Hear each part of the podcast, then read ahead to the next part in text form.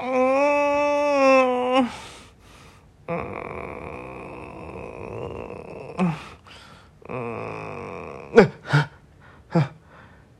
夢か。はあ、しまった。あザラバ中に寝たらあかん。な。はあ、嫌な夢見てた。なん。かわからん。けど、場中もずるずる下げて、日経が2万7500ぐらいまで下がってる夢見た。びっくりした。あかんね。ザラバ中寝たらあかん。え？夢ちゃうん？うち死ぬん？寝よもうこんな気持ちの繰り返しもうまあまあまあまあよりがねギャップダウンは分かってたけどこうリバほぼリバランス。割ってくるか。きついねこれはもう。めちゃくちゃしんどいよもう。一応今日のね朝一 SBI がね、えー凍結解除されて復活したんでね。うんトレードはできるんですけどもね。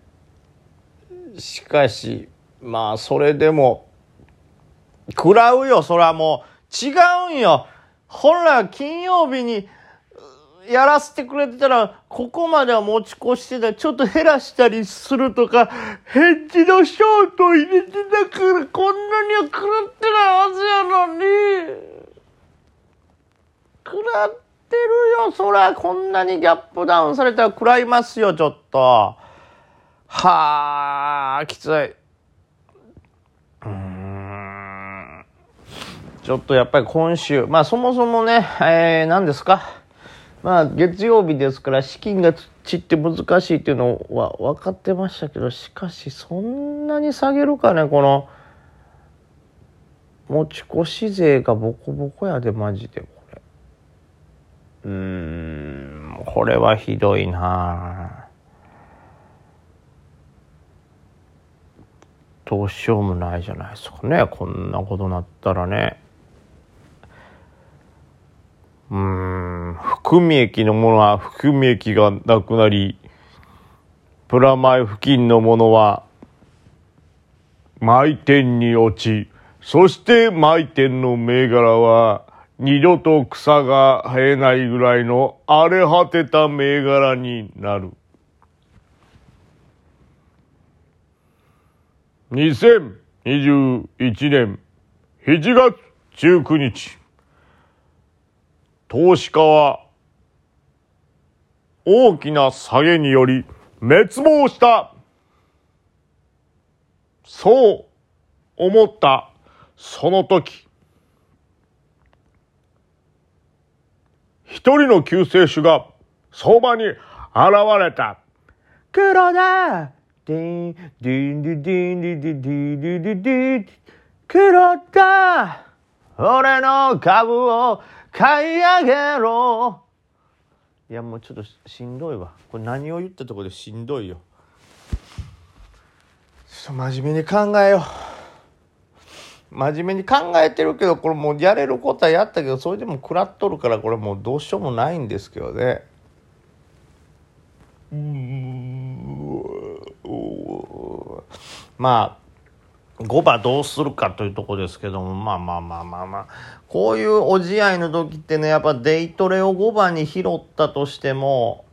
うんまあよほどピンポイントで戻るような銘柄を拾えたらいいんですけどあまりにも広範囲にね拾って狙ってしまうと結局下がるものの方が多くて食らってしまうことも多いですしあと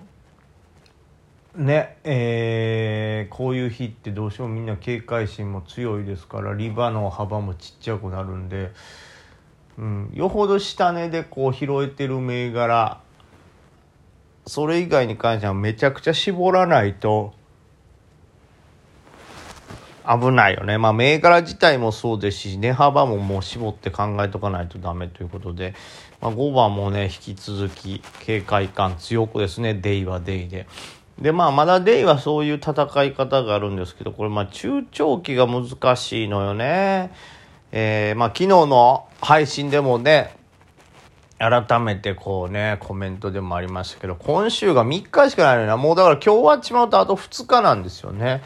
うん、で最終日なんて持ち越すのまあ嫌じゃないですか。えー、連休で4日間も休みあるからちょっと身動き取れないのも嫌だなみたいな考えもあるでしょうから。そう考えるともうね。うんただそんな日を控えた前の日である明日にそんな頑張ってガツガツ買いますかって考えるとそれはそれであんまり考えれないとなるとやっぱり今週は捨て日になりやすいですよね。その、うん、休んでる人も多いでしょうし。まあ、わざわざ今週買わんでもっていう人も多いでしょうし非常に枯れた相場にはなるはずなんですよね。まあもちろんだからといって一切上がる銘柄がないかといったらそうではないんですけどそういう状況でこう上げるというのもあんまり考えにくいというか指数全体がバンと上がってこう何て言うんですかあ気持ちのいい空気感だってなることはちょっとなかなか珍しいと思うんですよね。そうなるとうんまあ売買は閑散としてくるでしょうからどうしても立ち回りとしては短いトレードになっちまいますよね。まあ、中長期握るんなら相当こうしたとこじゃないと拾えないんでいきなり一撃でがっつり拾ってしまうと非常に危険なんで、まあ、もちろんそれはね普段からそうですからえー、買いたいロットをこう何回かに分けて買うのは当然なんですけどもよりそれを細かく割った方がいいのかなと思いますね、まあ、無理して買うことがないっていうぐらいの感じでしょうからね。うん。いやーこれ厳しいね。であの最近のね感じだと東証2部とかジャスダックはちょっと強いぞみたいに言われてましたけど今日はがっつり下げてますからね。まあまあ、それでも、えー、指数的な数値で言うと、東証一部がマイナス1.3%の下げ。で、まあ、マザーズに関しては2%の下げとかなりきつい感じですけど、一応、うーん、まあ、東証2部に関しては0.7%の下げ。ジャスダックのスタンダードは0.8%ということですから、うん、まあまあ、マシはマシですね。やっぱり東証2部ジャスダックに関してはちょっとマシはマシなんですけど、それでもこう下がってるから、なんかね、金曜日引けて土日で例えばいろいろ見て、おえ？東証2部とジャスダックは強いんじゃん。お行ったら行ったらやみたいなやつは、おいどういうことやね東証2部とジャスダック強いんちゃうんか下げてるやんかっていうことで、まあこれはこれでまた空気が悪くなってるでしょうね。はい。うん、まあ、なのでまあ、結構もポジション落としちゃったんで、まあ今後どうするかってことですけど、ね。うん、必ずこう、なんて言うんですか、拾いたいというか、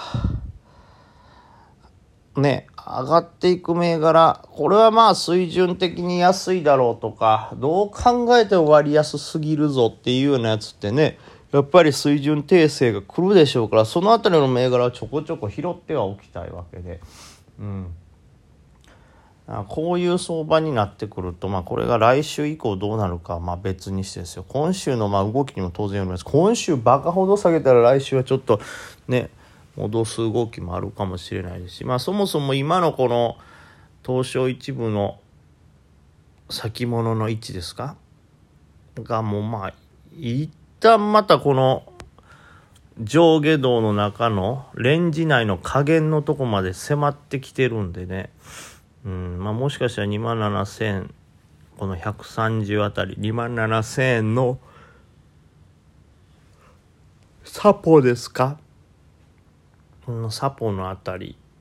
2万7000近くまで落ちるかもしれないですけどまあだいぶね ほんま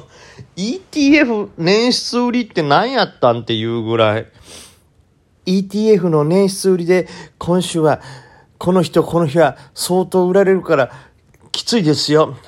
そしたらその最終日にガーンと上げたから、うわ、やっぱり ETF 年出売りやったんや。あぶねえ。あれはあれででも最後にしっかり買ってたからこれ、ね、リバーに乗れたからよかったね、みたいに言ってたけど、その後 ETF 年出売りのリバー消えるぐらい売り込まれてるから、